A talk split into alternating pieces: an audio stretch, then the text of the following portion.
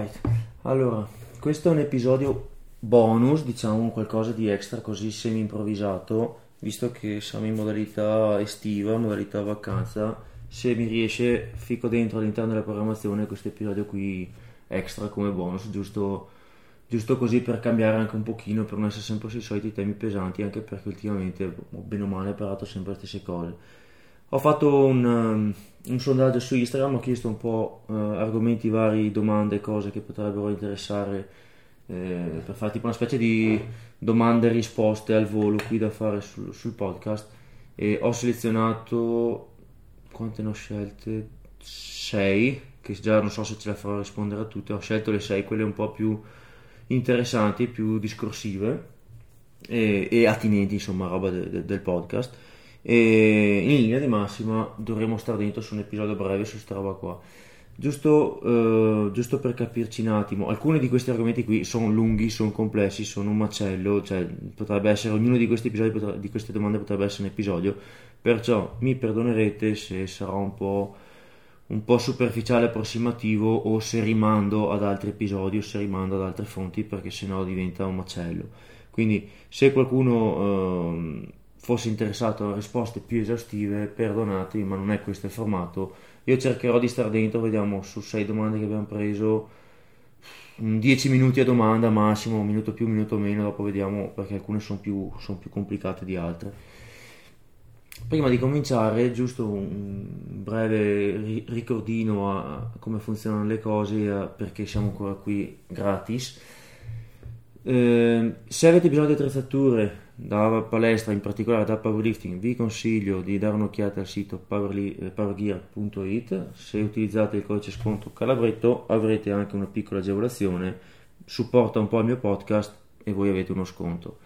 Eh, per quanto riguarda invece gli argomenti di cui si parla in questo podcast, anche quelli di cui parlerò oggi, se vi interessa, se siete curiosi di approfondire, se volete qualche informazione in più che qui mai al volo non ho detto, allora potete guardare sul mio sito calabrettasimone.it, in alto a destra c'è la sezione blog, lì ci sono decine di articoli completamente gratuiti, privi di pubblicità, libero accesso, tutto quanto, potete guardare tutto quello che vi pare gratis. E molte delle cose di cui parlo sul podcast ci sono il formato cartaceo, cioè cartaceo, il formato scritto lì sul sito con il vantaggio di avere anche sotto la bibliografia perché qui mai dico delle cose al volo ma se pensate che io stia dicendo una mucchia di puttanate, avete la possibilità sul, sul blog di guardare le fonti e vedere se effettivamente sto dicendo puttanate o no. Ehm, sempre sul mio sito, invece che andare sulla sezione blog, andate sulla sezione servizi, c'è spiegato tutto quanto per filo e per segno eh, cosa c'è a disposizione dei servizi che offro, che siano consulenze, consulenze videochiamate, venire qui dal vivo da me a vedere le alzate insieme, eh, se siete interessati al libro lì ci sono i, tutto il link tutto quanto per il libro. Eh, programmi di allenamento programmi già fatti da a pochi soldi da avere una programmazione guidata eccetera. Oppure siete interessati ai servizi di coaching online ci sono tutti i vari tipi di, di servizi che offro, che offro scritti lì nel dettaglio prezzi, modalità, tutto quanto c'è lì. Eh, un'altra cosa che mh, ripeto sempre perché secondo me è una grande occasione e non so per quanto ancora eh, avrò il tempo di continuare a farlo il, il corso sulla programmazione dell'allenamento. Eh, c'è un corso a disposizione che offro io, ehm, che a differenza di altri corsi, questo non è un corso già preparato, registrato e fatto, ma è sostanzialmente una, una serie di lezioni private, uno a uno, su appuntamento, dove si fanno le, le, le, le, lezioni direttamente come se fosse una consulenza uno a uno live quindi ci si mette d'accordo si dice un buon ok eh, giovedì alle 5 ti va bene, giovedì alle 5 ok, giovedì alle 5 facciamo la lezione. Le lezioni sono 5 lezioni da un'ora con delle tematiche su ogni lezione sulla programmazione, è un corso sulla programmazione dell'elemento della forza. E ovviamente io andrò, avrò una traccia, ci saranno delle slide eccetera, però dopo c'è, c'è libertà di, di, divagare se qualcuno ha delle domande eccetera, però il vantaggio enorme è che sostanzialmente è una lezione privata in videochiamata su appuntamento, eh, ha un costo che secondo me è più che onesto per quello che offre perché contando il tipo di personalizzazione che c'è, cioè 100% personalizzato il corso su di te e io adeguo il livello su di te. E contando il fatto che tu sei comodo a casa tua del computer all'orario che ti va bene a te se metti in conto tutte queste cose qui secondo me è una cosa iper conveniente Il problema è che non so per quanto ancora sarà fattibile per me e sostenibile per me fare questa cosa qua perché ha un, un, costo notevole in termini di tempo e risorse per me e non sempre eh, si riesce, cioè l'azienda mi sta diventando un po' difficile da incastrare e quindi non so se riuscirò ancora a portarlo avanti questo corso qui, quindi se qualcuno fosse interessato io vi consiglio di approfittarne ora perché è probabile che in futuro questo corso diventi registrato e non quindi personalizzato su appuntamento. Io vi ho avvisato, dopo ognuno le proprie scelte. Ultima cosa, sempre in tema di allenamento, programmazione e via dicendo, sul, sempre sul mio sito, ma comunque lo metto anche in descrizione sull'episodio, eh, metto il link del, del, libro, il mio nuovo libro che ho pubblicato da poco, si chiama eh, parla di powerlifting, di allenamento, di programmazione, eccetera. Lo trovate su Amazon a 19 euro in cartaceo. Mm, se, se, vi interessa approfondire, capire meglio, eccetera, lì c'è proprio una guida passo passo dalla teoria con tutti gli studi, eccetera, fino alla pratica, proprio quante serie, quante ripetizioni, cosa metto, quanto dura, eccetera, eccetera. Bon, detto ciò, basta marchette, partiamo. Allora, prima domanda,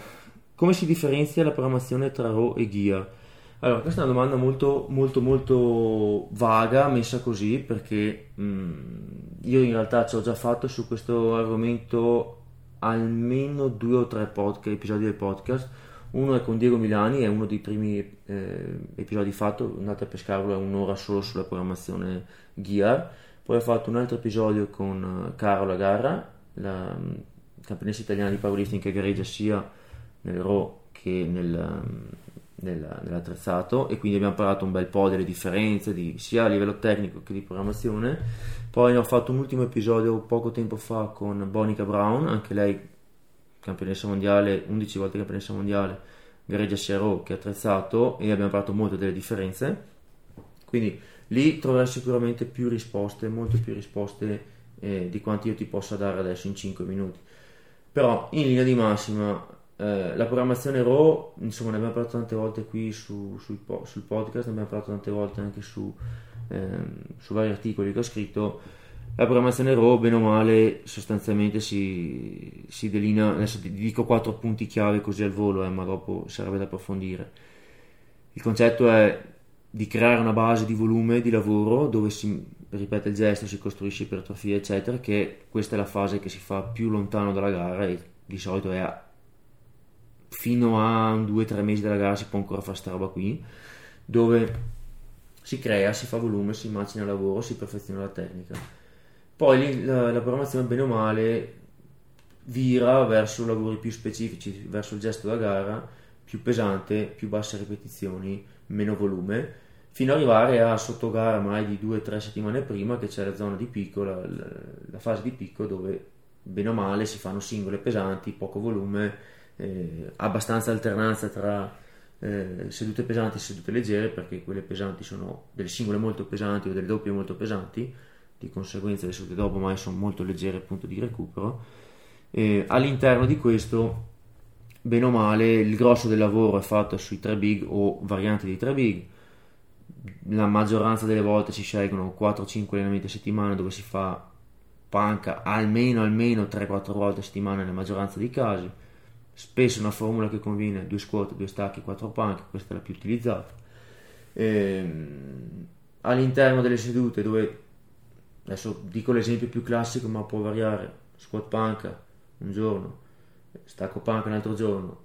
squat panca di nuovo, eh, stacco panca di nuovo, questi su quattro giorni, dopo aver fatto il lavoro su questi,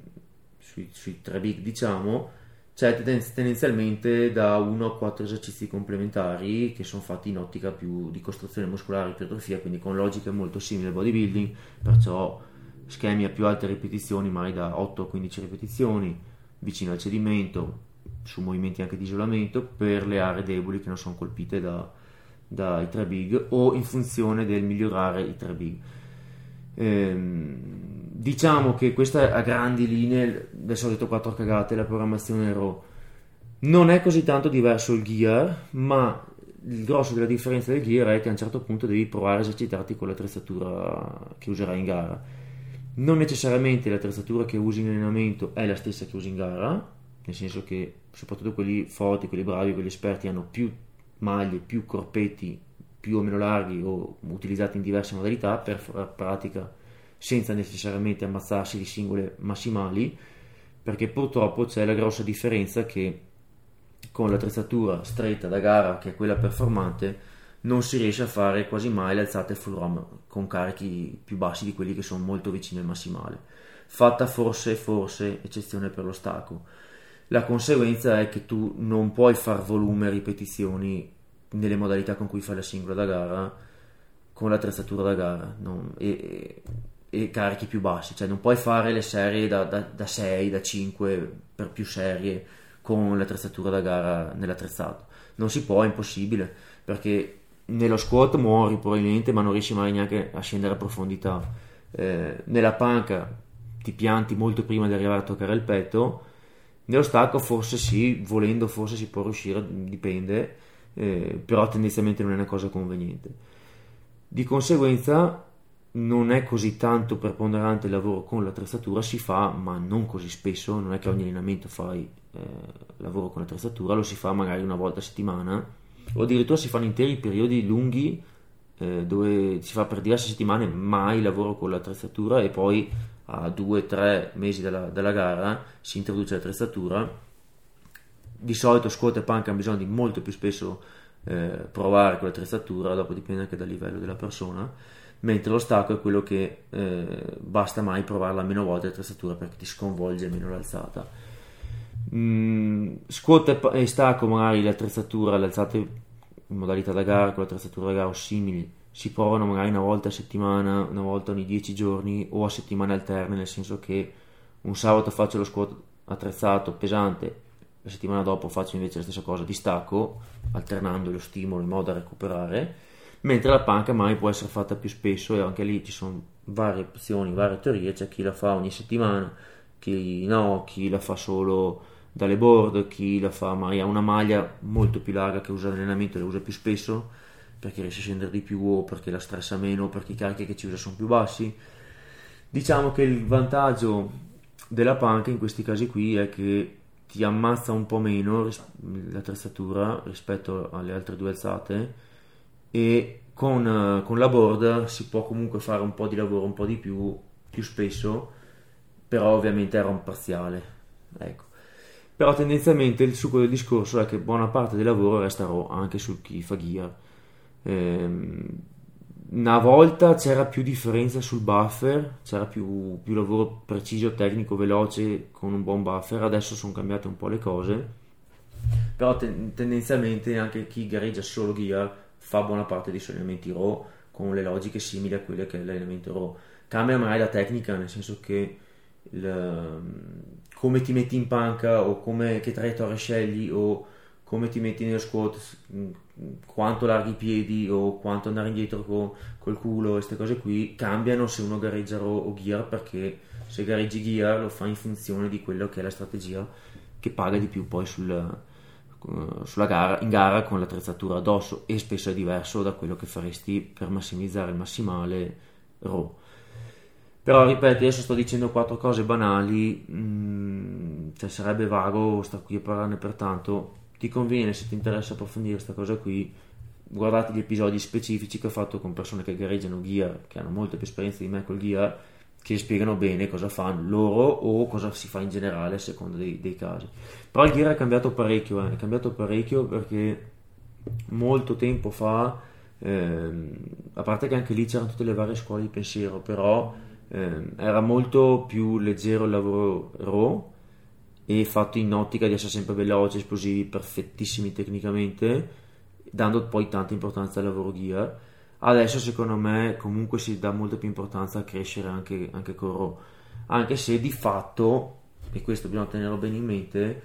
eh, il gear è un gioco di prestigio, è un'abilità, cioè bisogna veramente diventare bravi a padroneggiare l'attrezzatura e imparare a tirarci fuori chili e sfruttarla, capire come mettersi, capire in che angoli andare, che linee seguire, che setup avere, se stare un po' più aperti, un po' più chiusi, cioè è molto questa cosa qui e personalizzare anche il corpetto, la maglia, come sta meglio a te, se un po' più giù, un po' più su, un po' più larga, un po' più stretta. E queste cose qua di fatto richiedono tanta pratica con l'attrezzatura in quelle modalità là. Quindi è ovvio che serve una base RAW, non è che il peso si alza da solo eh, però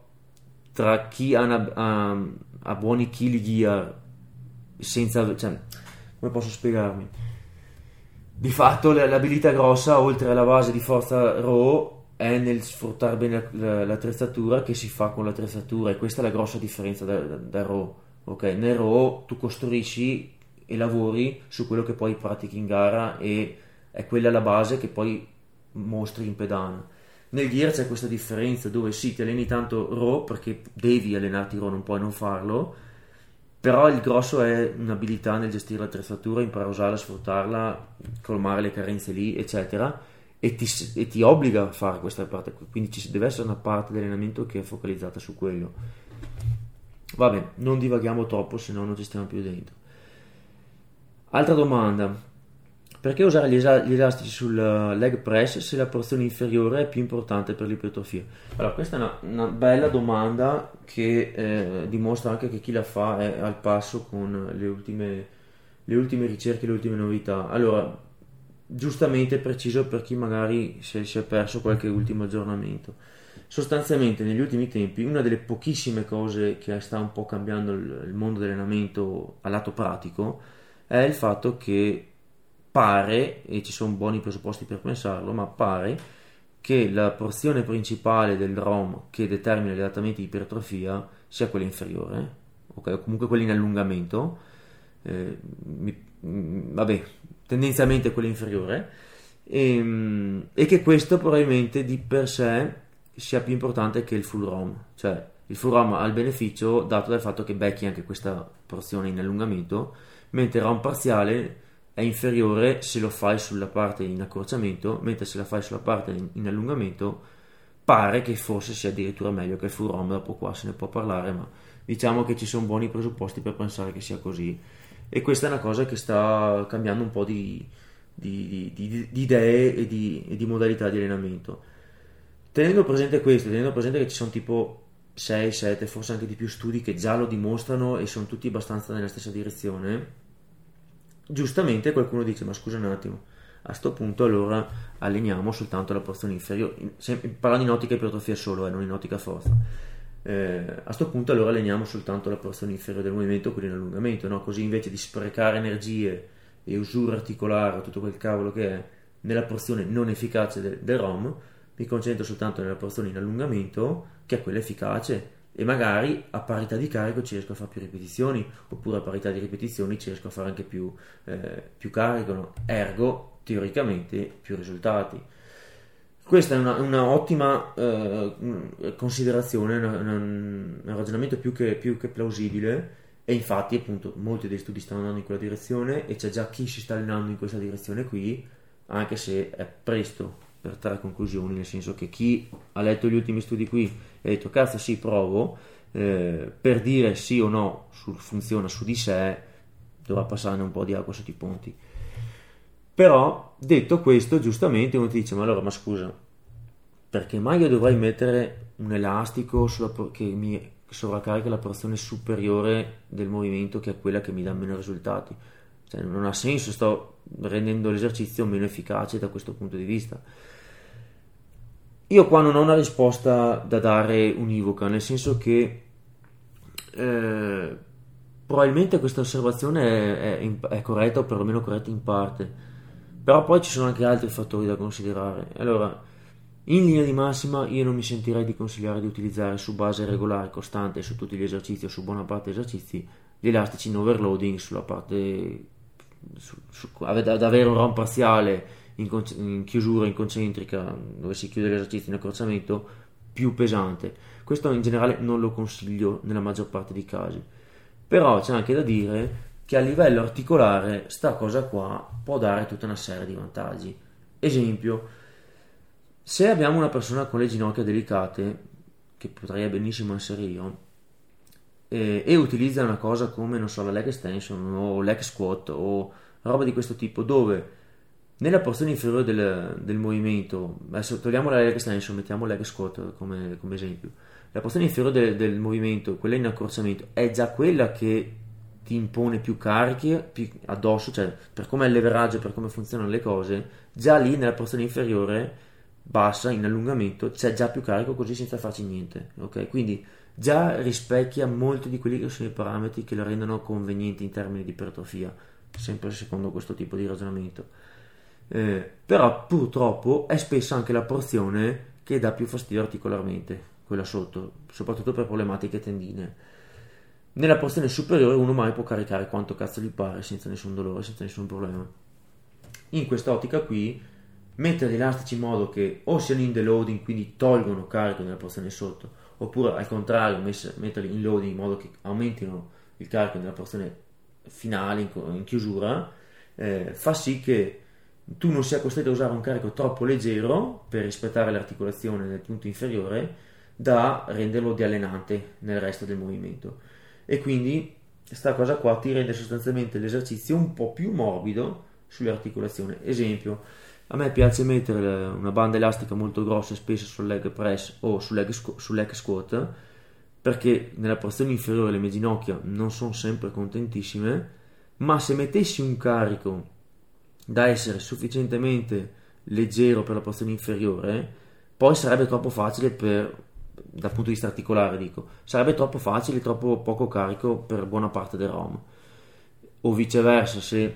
mettessi un carico che è sufficientemente allenante da sentirlo impegnativo per buona parte del ROM, mi darebbe fastidio articolarmente nella parte inferiore, perché quando scendo poi diventa muscolarmente che lo reggo, che mm, mi dà un buon stimolo, però articolarmente o comunque a livello del connettivo, del tendine, eccetera, mi causerebbe problemi. Una via di mezzo, un escamotage è quella di utilizzare appunto le bande elastiche da questo punto di vista qua e può essere applicata anche per altre cose, può essere applicata anche per altre modalità di infortuni di dolori un esempio, nello squat, uno che ha mal di schiena, uno che quando è in basso in buca, che un po' molla la schiena, che un po' retroverte, eccetera, lì si irrigidisce, gli dà fastidio la schiena, ecco, mettere gli elastici in deloading mai fa sì che tutto sommato l'esercizio diventi meno fastidioso a livello articolare lì o eh, per qualsiasi motivo insomma diciamo in generale che in quella porzione del ROM lì sia conveniente avere meno carico per, per dolori, per infortuni, per riabilitazione Ecco, secondo me gli, gli elastici, secondo me gli elastici danno una grossa, grossa, grossa, grossa mano. Poi probabilmente ci stai rimettendo qualcosina in tema di ehm, potenziale ipertrofico facendo così. Mi spiego meglio. Se io metto 100 kg senza elastici, scendo giù del tutto, mi fa male le ginocchia nella parte inferiore, però è un carico allenante. Questa soluzione qui nel lungo periodo è sconveniente a livello ipertrofico rispetto a mettere mai 70 kg più una banda elastica che in cima mi tiri di più per avere di nuovo 100-110 kg in cima, ma averne solo 70 sotto, perché nella versione con meno carico, quindi con 70 sotto, le mie ginocchia campano serenamente, vivono e è un carico che reggono. Ergo, anche se teoricamente sarebbe meno conveniente da un punto di vista teorico a livello di ipertrofia prodotta, ho il vantaggio che non mi spacco le ginocchia, posso continuare a farlo nelle settimane, farci una progressione nei mesi, negli anni, eccetera. Quindi anche se teoricamente sarebbe meno eh, efficace per l'ipertrofia, di fatto per la, per la situazione articolare che mi garantisce diventa invece più conveniente. Questo è un po' il motivo per cui io a volte uso o consiglio di utilizzare gli elastici e si può essere, si può essere mh, nella situazione di applicare questo principio qui anche per altri esercizi. Eh anche per la panca, anche per mille altre cose. Diventa un po' una cosa non conveniente, secondo me, fatta in, in altri contesti dove non c'è questo razionale dietro. Esempio,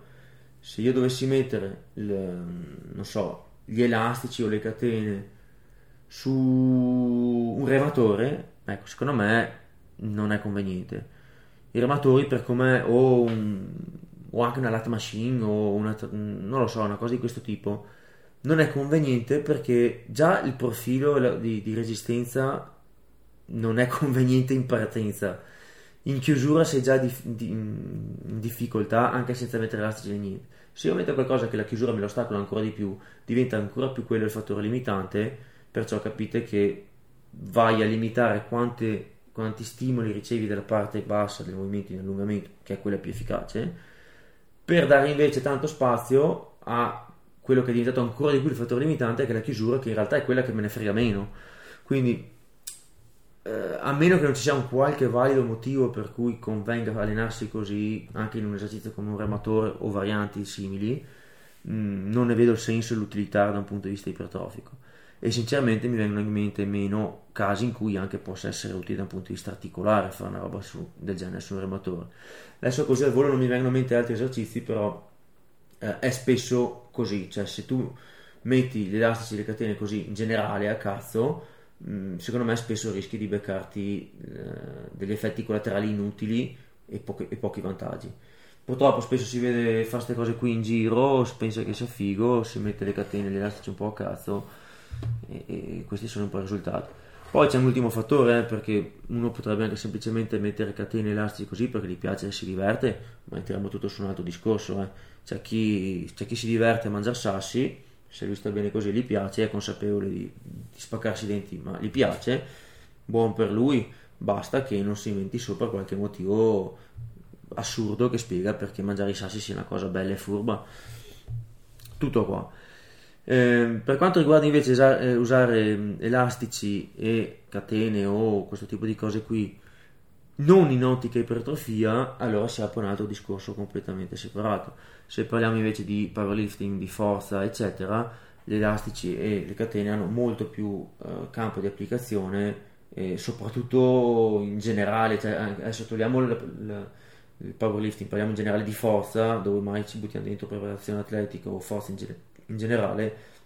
secondo me ha, ha, molto molto più spazio. Dopo qui sbizzarritevi perché c'è il West Side, c'è montagne di materiale online. Io ne ho parlato anche su, su sicuramente su un altro articolo che probabilmente c'è sul, sul mio blog, forse non mi ricordo, ma forse c'è anche una sezione sul libro dove, dove è scritto qualcosa su elastici catene. In generale ci sono tanti utilizzi nell'ambito del, del powerlifting per utilizzare catene elastici che ha senso. Anche da un punto di vista psicologico e tante volte si possono inserire in tema di programmazione per sfruttare alcune cose a livello psicologico. Esempio, non so, la ragazza che ha paura dello squat e di rimanerci sotto, gli metti l'elastico sul, sul in aggiunta diciamo in overloading al, al, bilanciere lei visivamente vede il carico sul bilanciere quindi è meno spaventata e non si accorge che in realtà cioè, è, una, è, tutta una cosa mh, di impressioni e paura il carico in realtà è più alto di quello che lei sente o comunque sentendo che quando scende si alleggerisce nel punto difficile è più facile prende sicurezza con certi pesi e viceversa magari uno è spaventato dal vedere visivamente un certo tipo di carico sul, sul bilanciere già caricato, però con gli elastici in deloading prende un po' di sicurezza, no? gli dà un po' quella sensazione di vabbè intanto lo provo così con un po' di aiuto, non mi sembra più così impossibile, l'ho sentito sulle spalle. Cioè ci sono tutti questi giochetti qui che, eh, che ti possono aiutare. A volte utilizzare catene e um, elastici permettono di fare più volume, nel senso che eh, togliendo un po' di carico negli angoli difficili, negli angoli quelli dove articolarmente sei un po' più a rischio, nel complesso ti permettono di fare più volume, perciò anche lì può avere un senso su determinati problemi. Esempio, classico caso in cui uno fa panca, negli ultimi gradi sotto, quando sta per avvicinarsi al petto, gli dà fastidio la spalla, togli un po' di peso di, di dischi, gli metti invece delle catene, sotto in quel punto lì il carico diventa un pelo più leggero, nel resto delle ROM invece non ha problemi, dopo rientrano le catene nel resto delle ROM in cui non ha dolore. Questa è una strategia per poter comunque continuare a lavorare o fare più volume di quello che reggeresti normalmente. Ci sono tanti escamotage, ma questo è proprio un altro, un altro tema. Pensavo che la, do- penso che la domanda fosse più che altro in ottica, in ottica ipertrofia, almeno da quello che mi avevi scritto. Ok, altra domanda. Mamma mia, sto andando troppo lento. Eh, domanda: è ottimo nella fase di volume progredire dal MEV al MRV nel powerlifting? o solo nel bodybuilding? Allora, penso che la domanda sia riferita alle varie nomenclature che usa Mike Israel su massimo volume recuperabile e minimo eh, volume efficace, eh, però mi stai chiedendo in ottica powerlifting eh, se ha senso o se conviene ragionare in questi termini qua soltanto nel, nel bodybuilding. Allora, premesso che mh, mm, cosa in realtà di la progressione di volume da minimo a massimo recuperabile sia un po' un tema dibattuto nel senso che Mike si è preso più di qualche critica su questo argomento qui secondo me qualcuna più che, più che ragionevole ehm, perché c'è tutta una serie di, di, di complicazioni sul, su questa strategia, nel senso che il rischio è quello di partire con una fase iniziale del, del, del blocco di lavoro dove è troppo facile, troppo, troppa poca roba e finire col farne troppa, allenamenti lunghissimi o tenere troppo buffer per far più volume o che i carichi devi, cioè devi fare tutta una serie di compromessi per portare avanti questa logica senza neanche tirare in ballo le ovvie problematiche nel stabilirli questi confini, questi limiti di minimo e massimo eccetera. Poi giusto per spezzare una lancia a favore di Mike se vi beccate se vi leggete il, il suo libro originale per intero in realtà la cosa viene molto più ragionevole e logica e sensata di come sembra magari da alcuni post che ha fatto o da alcuni video che ha detto, nel senso che lui presenta proprio una serie di, di step per step su come decidere se aggiungere una serie, quanto portare avanti la progressione. Il tutto diventa molto meno estremo e molto più ragionevole di quello che sembra. Però diciamo che è un po' un concetto che mm, io non sono così convintissimo di tutti questi aspetti qua penso che sia più ragionevole in tanti casi star già in un range di volume che bene o male sai essere quello buono e da lì più, senza grandi variazioni accorciare un po' il buffer nelle settimane, cioè andarci sempre più pesante eh, far cercare di farci una progressione di carico ma sei già su un range allenante quindi non so lo stesso 4x8 la prima settimana esercizio nuovo eccetera ti parti con un discreto margine e poi nelle settimane porti avanti la progressione man mano che ti adegui a quel range di ripetizioni, a quell'esercizio, eccetera, e la tiri. Poi eventualmente arrivi a fine blocco dove sei vicino al cedimento, o arrivi al cedimento, o qualcuna addirittura mai fai dei, dei drop set o qualche tecnica di intensità, o scali o rest pose, cioè cose di questo tipo, e poi c'è lo scarico. Non escludo eh, l'idea di partire a meno volume e aumentare il volume man mano, ma secondo me per i miei gusti c'era un po' troppo enfasi sul discorso volume, progressione del volume, quando Mike ha iniziato a parlare di queste cose qui, anche se è giusto che siano state codificate e ha dato degli spunti interessanti, mm, non lo so, io non sono convintissimo su tutta questa cosa, su tutta questa importanza del volume e sono convinto che se Mike dovesse riscrivere domani quel libro lì le cambierebbe alcune di queste cose qua. Eh, anche in ottica un po' rivedendo un po' il discorso cedimento, rivedendo un po' il discorso dell'importanza del volume rivedendo alcune cose sul, sul ROM, full ROM parziale, eccetera, secondo me sarebbe un po' diverso quello che si vedrebbe adesso. Però, mh, sempre parlando di progressione del volume, secondo me potrebbe essere più interessante. Sto parlando sempre in ottica anche ipertrofia, eh, non in ottica powerlifting. Potrebbe essere più interessante tenersi già su un range di volume ragionevole, quindi non troppo poco come proponeva spesso Mike per poi finire in mega volumi assurdi dopo, ma stare nel mezzo circa, cercare di farsi una progressione di carico aumentando l'intensità, eccetera, anche arrivando a fine dove magari si fanno dei drop, dei drop uh, set, si fanno dei pause, si fanno qualche tecnica di intensità, eccetera. Può anche essere su alcuni esercizi indicati, magari non lo farei di sicuro sullo stacco.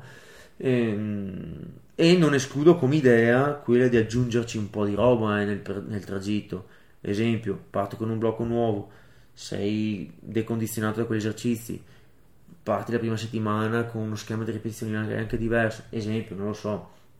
parto domani a fare panca con i manubri a serie da 10, io la panca con i manubri piana a serie da 10 non la facevo da 6 mesi, non è che ci metto subito 5 serie alla morte tiratissime, mai parto con 3 serie con il buffer di 2-3 ripetizioni e è già sufficiente perché è uno stimolo nuovo, magari il giorno dopo sono comunque pieno di DOMS, magari sono indolenzito e stanco per qualche giorno lo stesso. A pari schema, magari la settimana dopo riesco a fare quei 2-3 kg in più perché mi ci sto un po' abituando e poi sono un po' meno indolenzito e recupero meglio, ecco che la settimana dopo magari ci possono anche aggiungere una quarta serie. Ok, eh, però a un certo punto in questa progressione qua uno deve fare delle scelte perché non può continuamente portare avanti il volume, portare avanti il carico, ridurre il buffer, cioè tutto contemporaneamente non funziona.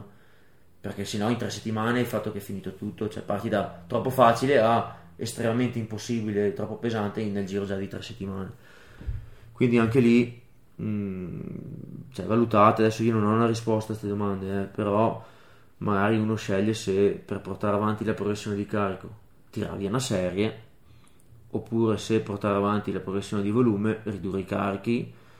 o tagliare via un paio di ripetizioni per tenere, fare un'altra serie, cioè dipende, potete giocare in tanti modi e vi dirò, non è nemmeno detto che ce ne sia uno giusto e gli altri siano sbagliati, eh.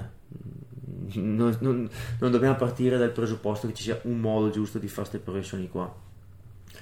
Bene, detto questa roba qua, mm, in, in ottica principalmente di ipertrofia è quello che ho parlato, non vedo come possa essere applicato questo concetto qui nel, nel, nel powerlifting senza snaturare il tutto nel powerlifting e in generale nella forza eh, la specificità e il, il, carico sono troppo importanti, sono decisamente più importanti del volume. È ovvio che il volume deve esserci un po', però tu puoi fare tutto il cazzo di volume che vuoi, ma al 60%, ma non diventi più forte, non combini un cazzo. Cioè, alla fine della fiera devi fare le basse ripetizioni pesanti se vuoi migliorare nel powerlifting. Ovvio che non farai tutto l'anno singole tirate, però basse ripetizioni per buona parte dell'anno ti tocca farle eh, e questa è una parte troppo importante è meno importante tutta questa progressione del volume poi è chiaro che in alcune fasi della programmazione nella fase di accumulo per esempio c'è una progressione di volume e il carico resta bene o male stabile non c'è tanta progressione di carico o addirittura è ferma proprio o in alcuni casi dopo dipende dalla programmazione si può addirittura scalarlo il carico eh. Eh, nel senso che tu parti nel blocco di volume con 4 serie al 75% e dopo un mese stai facendo 6-7 serie sempre al 75% o magari da più ripetizioni. Eh, e il carico è quello quindi di fatto in un certo senso tu questo potresti considerarlo come una progressione da, eh, da MEV a MRV quindi da, da, un volume minimo efficace a un, a un volume massimo recuperabile che potrebbe essere non so parti da un 3x5 al 75 e finisci a farci un 6x6 al 75 dove oltre quel 6x6 al 75 ti, no, non lo reggeresti. In una certa chiave di lettura questo potrebbe essere visto come la stessa cosa che spiega Mike su, sul volume ipertrofia. Però si applica forse se vuoi scegliere questa linea di pensiero e di programmazione solo in alcune fasi della programmazione del, del powerlifting che è specificatamente nella fase di volume accumulo o potresti fare lo stesso tipo di, di, di progressione nella fase di, di, off season dove di fatto ti interessa più che altro fare ipertrofia o simil bodybuilding quasi no? ecco anche lì potrebbe avere senso, un senso ragionare nei modi, i termini che diceva Mike dove magari sei a 10 mesi da una gara hai deciso di fartene 4, 5, 6 di mesi di praticamente bodybuilding o quasi dove ti concentri più che altro sull'ipertrofia su eh ecco che a quel punto metti al volume minimo di mantenimento le alzate da gara dove fai 2-3 serie minime di squat, bank e stacco giusto per non dimenticarle e il resto del lavoro lo fai sostanzialmente da bodybuilding e puoi usare ormai le logiche del bodybuilding che spiegava Mike. Però in linea di massima non è quello che io farei insomma su, sul powerlifting perché le logiche sono un po' diverse. Altra domanda Qual è il momento in cui eh, capisci di essere o non essere portato per il powerlifting? Allora, questa è una domanda che ehm, non sono sicuro di essere capace di rispondere bene, nel senso che l'argomento essere portati o no è discutibile. In caso vi consiglio di dare un'occhiata alle cose che, che pubblica spesso Domenico Aversano, lui ne parla tanto di questi temi qua, c'è anche un podcast suo dove ne parla molto, quindi sicuramente troverete delle cose interessanti lì. Però diciamo in linea di massima che se tu non fai nulla di particolarmente diverso dagli altri in palestra, ma sei la più forte o il più forte, già hai un sospetto di essere più portato degli altri, ok? Se ehm, ma, ma, basta anche meno in realtà per capire di essere più portato, o dipende sempre da cosa intende uno per essere portato o no, però ehm, diciamo per, per poter far bene e essere meglio della media te ne accorgi se tu vai in palestra, fai le robe come gli altri, come la maggior parte dei tuoi compagni, e sei più forte. Ok? Poi, questo è, diciamo, già la dice lunga e già ti dà un indizio. Poi è chiaro che uno può iniziare a fare discorsi del tipo, eh, ma guardo le leve, guardo l'altezza peso, guardo queste cose qui. È chiaro che se, se tu sei 2 metri e pesi 70 kg, amico mio, probabilmente il powerlifting non è quello che Madre Natura ha pensato per te magari sei molto più portato a fare altre cose, non so, a giocare a basket o qualcos'altro. Non è detto, eh, magari dopo tu ti metti all'ingrasso, ti bombi come un disgraziato, diventi 180 kg e magari fai anche bei numeri di powerlifting lo stesso. però insomma è decisamente più complicata la via rispetto a uno che è 1,60 m e ha tutte altre leve però senza sapere nulla di leve di queste cose qui dove spesso è un argomento che viene tirato fuori un po' così a cazzo come giustificazione dei propri demeriti e insuccessi diciamo che se vedi che c'è un progresso e, ti, e comunque riesci a portare avanti le alzate ti vengono abbastanza bene e raramente ti fai male anche senza particolari accortezze, è già un indizio, cioè dici cavolo io sì mi alleno, non faccio nulla di particolare, ma io ho trovato dei programmi gratis online di quelli che fanno tutti, però sono diventato molto più forte degli altri o comunque sono migliorato più velocemente, bene o male non ho particolari dolori senza nemmeno stare chissà cosa attento a, a quello che faccio. Io, come fai lo scuoto? Ah, niente, mi metto il bilanciere, scendo, salgo e così ho fatto 200 kg. Ecco, se sei un tipo di, di, di, persona così, è chiaro che probabilmente c'hai, un, c'hai una predisposizione, sei portato. Eh, se sei una di quelle persone che quando gli chiedono ma come fai a fare 300 di stacco? Ah, boh, niente, mi, mi, abbasso, prendo il bilanciere in mano e mi rialzo col bilanciere in mano. Ecco, quelli non, non c'è dubbio, sei palesemente portato. Nel mezzo ci sono tutte le sfumature. Poi l'essere portati o non portati è una cosa molto slegata dal quanto facevi all'inizio o quanto grosso era all'inizio prima di cominciare non necessariamente ci sono montagne di dati di prove, non necessariamente il livello da cui sei partito è indice del livello in cui è prognostico, diciamo, del, del, del livello a cui puoi arrivare o di quanto migliorerai. No, qualche volta sì, qualche volta no, ma dipende, dipende da tantissimi fattori.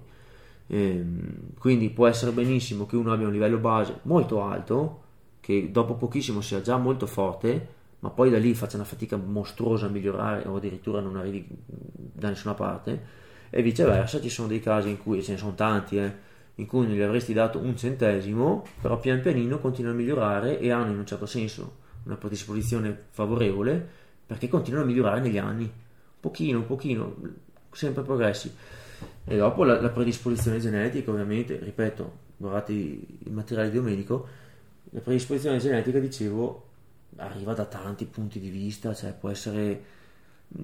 la capacità di resistere all'usura articolare, la capacità di eh, tollerare la fatica, la capacità di mettere su muscolo che può essere un vantaggio o può anche essere non così determinante. Eh, la, la, predisposizione, la, predisposizione, genetica può essere anche da, da certi tipi di caratteristiche eh, di carattere, di attitudini psicologiche,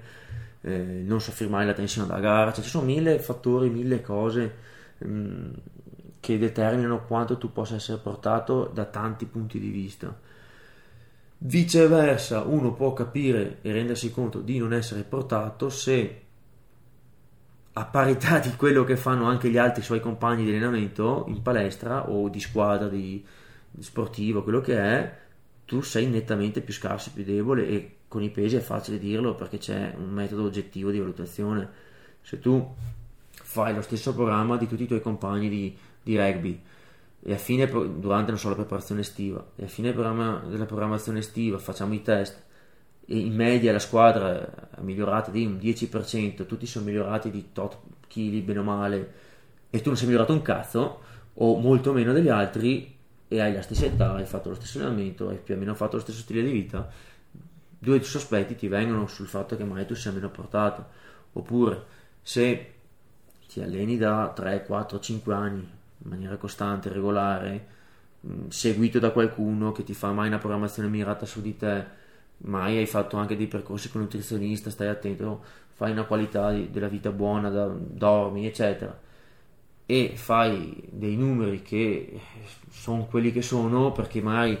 il primo tizio che passa in palestra fa meglio di te,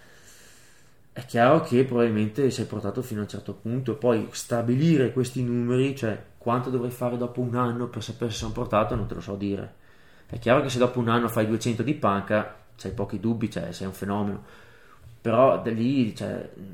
nel mezzo c'è il tutto. Eh, diciamo che in linea di massima dopo 3-4 anni uno si fa, si fa già un'idea. Si fa già un'idea, cioè se uno dopo 3-4 anni vede che è decisamente più forte degli altri, guarda i numeri rispetto alle gare, vede che è competitivo, non ha fatto nulla di particolare, ma era pure autodidatta e ha già dei, dei numeri validi, continua a migliorare senza mai farsi male, sei portato, sei decisamente portato. Altra domanda. Eh, lo so che il, tuo, che il tuo argomento principale è il powerlifting, ma potresti parlare di weightlifting? Allora, io di weightlifting ho fatto un episodio e ci ho scritto anche un articolo, uno dei primi episodi, adesso non ricordo il numero, ma sicuramente entro i primi dieci che ho fatto, in cui ho in particolare parlato della differenza tra weightlifting e powerlifting in base anche alla mia esperienza pratica provando. E, ehm,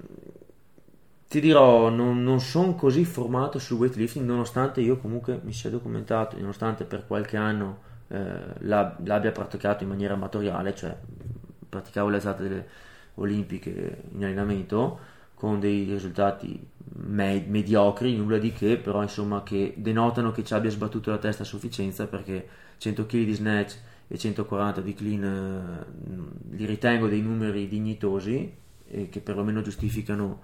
eh, la, cioè nel senso perlomeno sono indicativi del fatto che uno qualcosina ci abbia ci abbia fatto di giusto perché sennò non, non, non vanno su. E, ehm, detto ciò, è un altro mondo, cioè weightlifting e powerlifting sono due cose che in comune hanno soltanto un bilanciere, sono veramente tanto diversi. Mm, mi, mi, mi, fa piacere che adesso non ci sia tutta questa magia intorno al weightlifting come c'era una decina di anni fa, che era stucchevole, che dava fastidio perché eh, si doveva per forza di cose sempre andare a fare paragoni, si doveva per forza di cose sempre andare a vedere le programmazioni lì come se lì ci fosse qualche segreto sul come fare bodybuilding, cioè che non c'entrano un cazzo uno con l'altro. Ogni tanto, ancora adesso, purtroppo in alcuni ambienti si sente parlare di eh, come fa il tal dei tali pesista olimpico una programmazione o la tecnica di un'alzata per poi copiarla e applicarla su contesti che non c'entrano niente, tipo powerlifting o bodybuilding e questa cosa è ridicola. Eh, cioè, ci sta la curiosità intellettuale, eh, non, non, non, non, voglio dire questo, ci sta il, andare a vedere, incuriosirsi, domandarsi ma come mai quelli lì sono così bravi a fare questo. Benissimo, ma dimenticatevi di guardare la programmazione di Snatch di un iraniano per capire come fare panca e programmare la tua panca domani. Cioè, lascia stare, non c'entrano un cazzo una con l'altra ma vi garantisco che non tanti anni fa c'era gente che prendeva pari pari, faceva copia e incolla di una programmazione dello Snatch e l'applicava alla panca, cose successe veramente. Ti dico, mm, io avendole provato sulla mia pelle, ho visto benissimo che i 6x6 all'80% non li puoi fare di Snatch e chiunque dica il contrario probabilmente non ha provato a farlo di Snatch un 6x6 all'80% perché non funziona, non si può fare. Eh, cioè è proprio un altro mondo eh, come anche RPE, buffer, queste cose qui, cioè sono concetti che ci stanno nel powerlifting, hanno un senso nel powerlifting ma non nel weightlifting. Dopo, per carità, possono aver senso negli altri esercizi accessori del weightlifting, no? quindi li voglio usare sul front, sul back squat, su queste cose qui, ma in linea di massima sulle alzate olimpiche no. Cioè è proprio un altro mondo, tanto diverso per tante cose, che eh, secondo me è bene che siano separati, non, non c'entrano un cazzo uno con l'altro. Mm, non, non, non ne vedo nemmeno così tanta eh, utilità nell'andare a approfondire un ambito per cercare di migliorare l'altro. Perché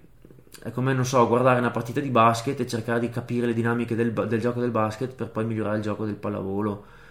Per carità uno può essere appassionato di tutti e due può divertirsi, può guardarlo può dire cazzo che figata, guarda che bravi che sono guarda che meraviglia, guarda come saltano. Però poi tieni a mente che tu fai in altro sport quindi secondo me il discorso è abbastanza limitato a questo. Però ripeto, se ti interessa l'argomento, io ci ho fatto un episodio intero. Dismetrie arti inferiori ed esercizi fondamentali. Ecco, questa è un'altra bellissima domanda che purtroppo ho pochissimo tempo per rispondere. Allora, qui cercherò di essere il più breve e conciso possibile e di attirarmi meno polemiche possibile. Eh, magari ci faccio un, un, un, episodio a parte su questa roba qua, vediamo, con anche qualche ospite in ambito osteopatia. Allora, in breve, per chi non ha voglia di ascoltarsi il resto del pippone, in breve io penso che il discorso di smetria sia estremamente sopravvalutato. Mm, nella maggioranza dei casi, secondo me, ci si fa un pacco di pippe e quando in realtà se uno non sapesse un cazzo si allenerebbe sereno non, non si accorgerebbe neanche di niente. Poi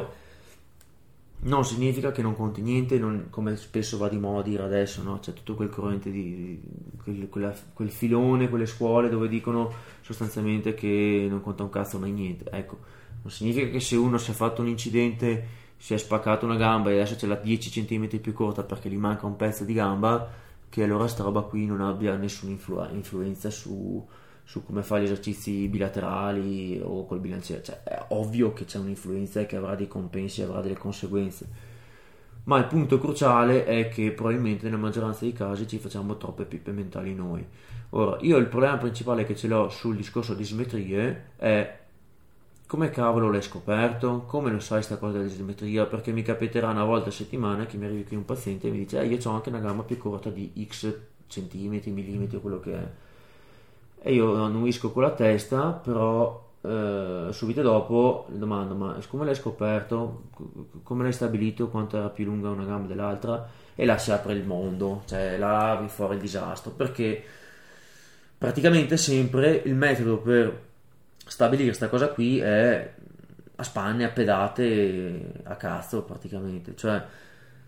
non, non, è, è, un attimo far cazzate in questo ambito qua, cioè Capire veramente se una gamba è più lunga o più corta non è così immediato, ok? Nella maggioranza dei casi, senza una radiografia dove vedi la lunghezza delle ossa la misuri, cioè proprio con la radiografia in mano che hai la possibilità di misurare con precisione, non lo sai o comunque c'è alta probabilità di, di sbagliare. Poi ci sono tutta una serie di, di, test posturologici, eccetera, che uno può fare per avere dei sospetti, ma è un attimo, un attimo veramente far cazzate, sbagliare. Poi vi anticipo già che se qualcuno da in piedi vi ha guardato e vi ha detto hai una gamba più lunga dell'altra,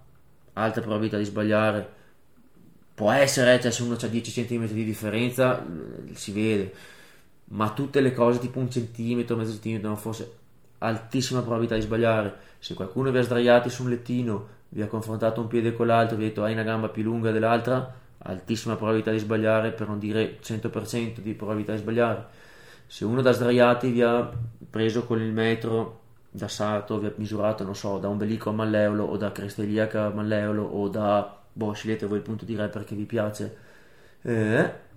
altissima probabilità di sbagliare. Se qualcuno vi ha messo seduti e vi ha misurato la lunghezza delle gambe con qualcosa o vi ha messo su una pedana, altissima probabilità di sbagliare se qualcuno da in piedi vi ha detto piegati in avanti che guardo e controllo, non so, la spina iliaca posto superiore o mh, mm, l'osso sacro o la cresta iliaca, scegliete voi il punto di re per piacere e gli ha detto questo lato è più alto quindi c'è una gamba più lunga, più... altissima probabilità di sbagliare. In questi casi qui cioè la probabilità che, che, la, la, che il verdetto diciamo sia corretto è bassissima bassissima, nella maggior parte dei casi probabilmente non c'è proprio niente, ma era semplicemente come hai rimesso un, la postura in quel momento, un atteggiamento posturale, come ti sei seduto, come ti sei sdraiato, se eri un po' ruotato, se eri un po' girato, se hai un piede un po' più pronato dell'altro, se hai il ginocchio un po' più piegato dell'altro, se hai un quadrato dei lombi un po' più contratto dell'altro, tutto un mucchio di robe che fanno sfalsare i, i dati o le misurazioni. Poi ripeto, non significa che non esistano mai gambe più lunghe delle altre non significa che non si possa effettivamente indovinare uno queste cose qui, però c'è un'altissima probabilità di sbagliare e probabilmente hai la certezza che sia così, cioè che ci sia una gamba più lunga, quando c'è una differenza notevole, evidente, cioè senza ogni dubbio. Ripeto, io ne ho visti, mi sono capitati qui, persone che hanno fatto mai incidenti da piccoli, si sono stati presi sotto in macchina, robe così, cioè entravano con 10 cm di rialzo sotto un piede con le stampelle e tutto quanto perché c'è una gamba, cioè ti sdrai e vedi che mancano 10 cm da una parte. Quello è palese e sei sicuro, ma tutte le sfumature nel mezzo, ragazzi, cautela. Prima soprattutto di iniziare a fare robe strane tipo mettere un rialzo sotto un piede, mettere una suoletta da una parte e non dall'altra, farsi far plantare i particolari, mi raccomando, un sacco di scetticismo su queste robe qua, perché magari anche in buona fede a chi te li ha consigliati, suggeriti, però è un attimo far puttanate che dopo si pagano. Per, dopo si pagano intendo che magari tu non avevi niente, stavi da Dio così, pensi di avere una gamba più lunga dell'altra, inizi a scombussolare un sistema che stava in realtà benissimo, con suolette, con cose, con... Eh, e fai peggio, perché capita spessissimo dove uno mette puntari, fa robe, suole, eccetera, e dopo sta peggio. Mai non subito, eh, perché spesso queste cose qua vengono fuori dopo un po'. A maggior ragione se uno poi ci carica sopra, perché se uno mette sullette che non dovrebbe mettere e fa l'impiegato seduto in ufficio, mai rischia meno. Se uno mette sullette che non dovrebbe e fa le maratone o fa 300 di squat con un piede più alto dell'altro con un piede su un rialzo e l'altro no, e non ne aveva bisogno, insomma, forse non è una cosa furba. Ehm... Detto ciò, ah, un, piccolo, un, piccolo, esperimento per voi, anche così vi, rendete conto di cosa dico. Se non, non, vi sembra possibile che ci sia così facile margine di misurazione, di, di, di, di errore, scusate, nella, nella, misurazione delle gambe, mettete, mettetevi seduti, ok, tipo sul lettino, no? qualcosa sul tappeto per terra, seduti, gambe unite, gambe distese per terra guardatevi i malleoli o chiedete a qualcuno di guardare i malleoli o il tallone, eccetera, un piede vicino all'altro per vedere se sono allo stesso livello. Boh. A quel punto girate la testa da una parte o dall'altra e vedrete che cambiano un tallone rispetto all'altro. Oppure ruotate un po' il busto da un lato o dall'altro, o stringete un gluteo o stringete l'altro gluteo, vi accorgerete che cambia, che sembra che magicamente, patabim badabum, magia, eh, una gamba si allunga e si accorcia e viceversa, ma anche un centimetro o due. Ecco, questo dimostra che basta niente per far sì che questi test, queste misurazioni cambino o si alterino. Perciò basta che uno sia seduto in un modo un po' diverso o che per un qualche motivo abbia un atteggiamento posturale che lo tiene rotato un po' da un lato, col bacino un po' da un'altra parte o con, perché mai aveva mal di schiena la, la settimana prima ancora un po' con un atteggiamento antalgico eccetera è un attimo far cazzate è un attimo perciò ripeto estrema prudenza e scetticismo prima di fare queste robe qua. Per quanto riguarda invece nel preciso la domanda, no, ipotizzando che qualcuno abbia veramente una, una dismetria e esercizi fondamentali, eh, là il, discorso un po' si complica. Allora, la, la, buona notizia è che quasi sicuramente non ce l'hai una dismetria o non ce l'ha la persona che si fa questa domanda. Quasi sicuramente non ce l'ha. Se ce l'ha, probabilmente è piccola e trascurabile. Eh, il problema diventa interessante se uno ha un'evidente eh, dismetria, cioè una cosa notevole, magari ha fatto tutta una serie di accertamenti seri da professionisti, eccetera, e viene fuori che effettivamente c'è questa dismetria, e magari c'ha dolore, magari facendo squat gli viene male, sempre alla stessa parte, sempre allo stesso modo quando carica, magari c'è pure una scogliosi, magari consolidata da anni, ecco là il discorso si fa un po' più delicato. E lì, eh, lì bisogna, bisogna, un po' affrontare la questione da tanti punti di vista, nel senso che, consiglio mio, rivolgetevi a un professionista che vi segue, eccetera, se c'è da trattare qualcosa, se c'è da, mh, mm, da migliorare anche tramite terapia manuale, rivolgetevi a un osteopata che magari vi dà un occhio. È facile che se c'è, vera, che se c'è veramente una dismetria seria, misurata, eccetera, eh, ci sia bisogno di intervenire con qualche tipo di, di, di, scarpa su misura, con qualche tipo di plantare su misura, eccetera. Ripeto, estrema cautela in questi casi qua, però se uno ha dolore, c'è un'evidente scogliosi, c'ha male, c'è tutta una serie di test viene fuori che effettivamente potrebbe esserci sul serio una dismetria e avete male, allora sì, approfondite. Ma se state da Dio, avete 30 anni, avete sempre fatto palestra e, e non è successo mai un cavolo, e un bel giorno qualcuno dice che avete una gamba più lunga dell'altra, forse non è il caso di mettere solette. Eh, per quanto riguarda gli esercizi con gli arti inferiori, nel caso in cui ci sia una vera dismetria, eh, potrebbe essere questo il caso in cui una suoletta, un plantare potrebbe forse avere un senso. Eh, in linea di massima, comunque, il consiglio è quello di vabbè, farsi seguire da qualcuno, ovviamente. Comunque, riprendersi anche quando si fa gli esercizi e controllare perché sicuramente vengono fuori tutta una serie di compensi in cima. Cioè, è inevitabile, inevitabile. Un po' di compensi ci sono sempre anche a chi ha le gambe perfettamente una uguale all'altra e perfettamente simmetrico, cosa che è rara, ma che uno sia perfettamente simmetrico, però i compensi ci sono in ogni caso. Eh, se questi compensi deviano molto da quello che è normale aspettarsi su uno squat, su uno stacco, cioè un po' il bilanciere inclinato da un lato è normale perché tutti abbiamo una spalla un po' più alta, eh, il fatto che ci sia un triangolo della taglia un po' diverso, un gomito più vicino al busto dell'altro, è normale. Il fatto che quando scende un pochino vuoto da un lato ci sia un po' di shift bacino laterale è normale. Il fatto che una caviglia sia un po' più rigida dell'altra, che un ginocchio vada meno avanti dell'altro è normale. Però è chiaro che se quando fai il video davanti ti riguardi e sembri sembri, non so, un ubriaco cieco che, che, che balla il valzer, è chiaro che probabilmente non va bene continuare così, soprattutto se hai fastidi e dolori. Perché anche qua torniamo sempre al solito discorso: se hai 40 anni e 30 anni che fai squat e non hai mai avuto nessun problema e ti guardi e sei storto, probabilmente nei tuoi compensi tutto sommato tiri avanti bene. Se invece hai dolori, il discorso cambia, ok? Eh, guardandosi quei video, eccetera, vengono fuori probabilmente che ci sono delle simmetrie più grandi di quello che, di quello che sembrava all'inizio e l'obiettivo è quello di cercare di stare simmetrici più che altro con la schiena, con la schiena e col bacino. Poi ehm, qualche asimmetria sulle caviglie, eccetera, verrà fuori lo stesso come compenso, mai potrebbe essere necessario tenere un piede un po' diverso dall'altro, queste cagate qua.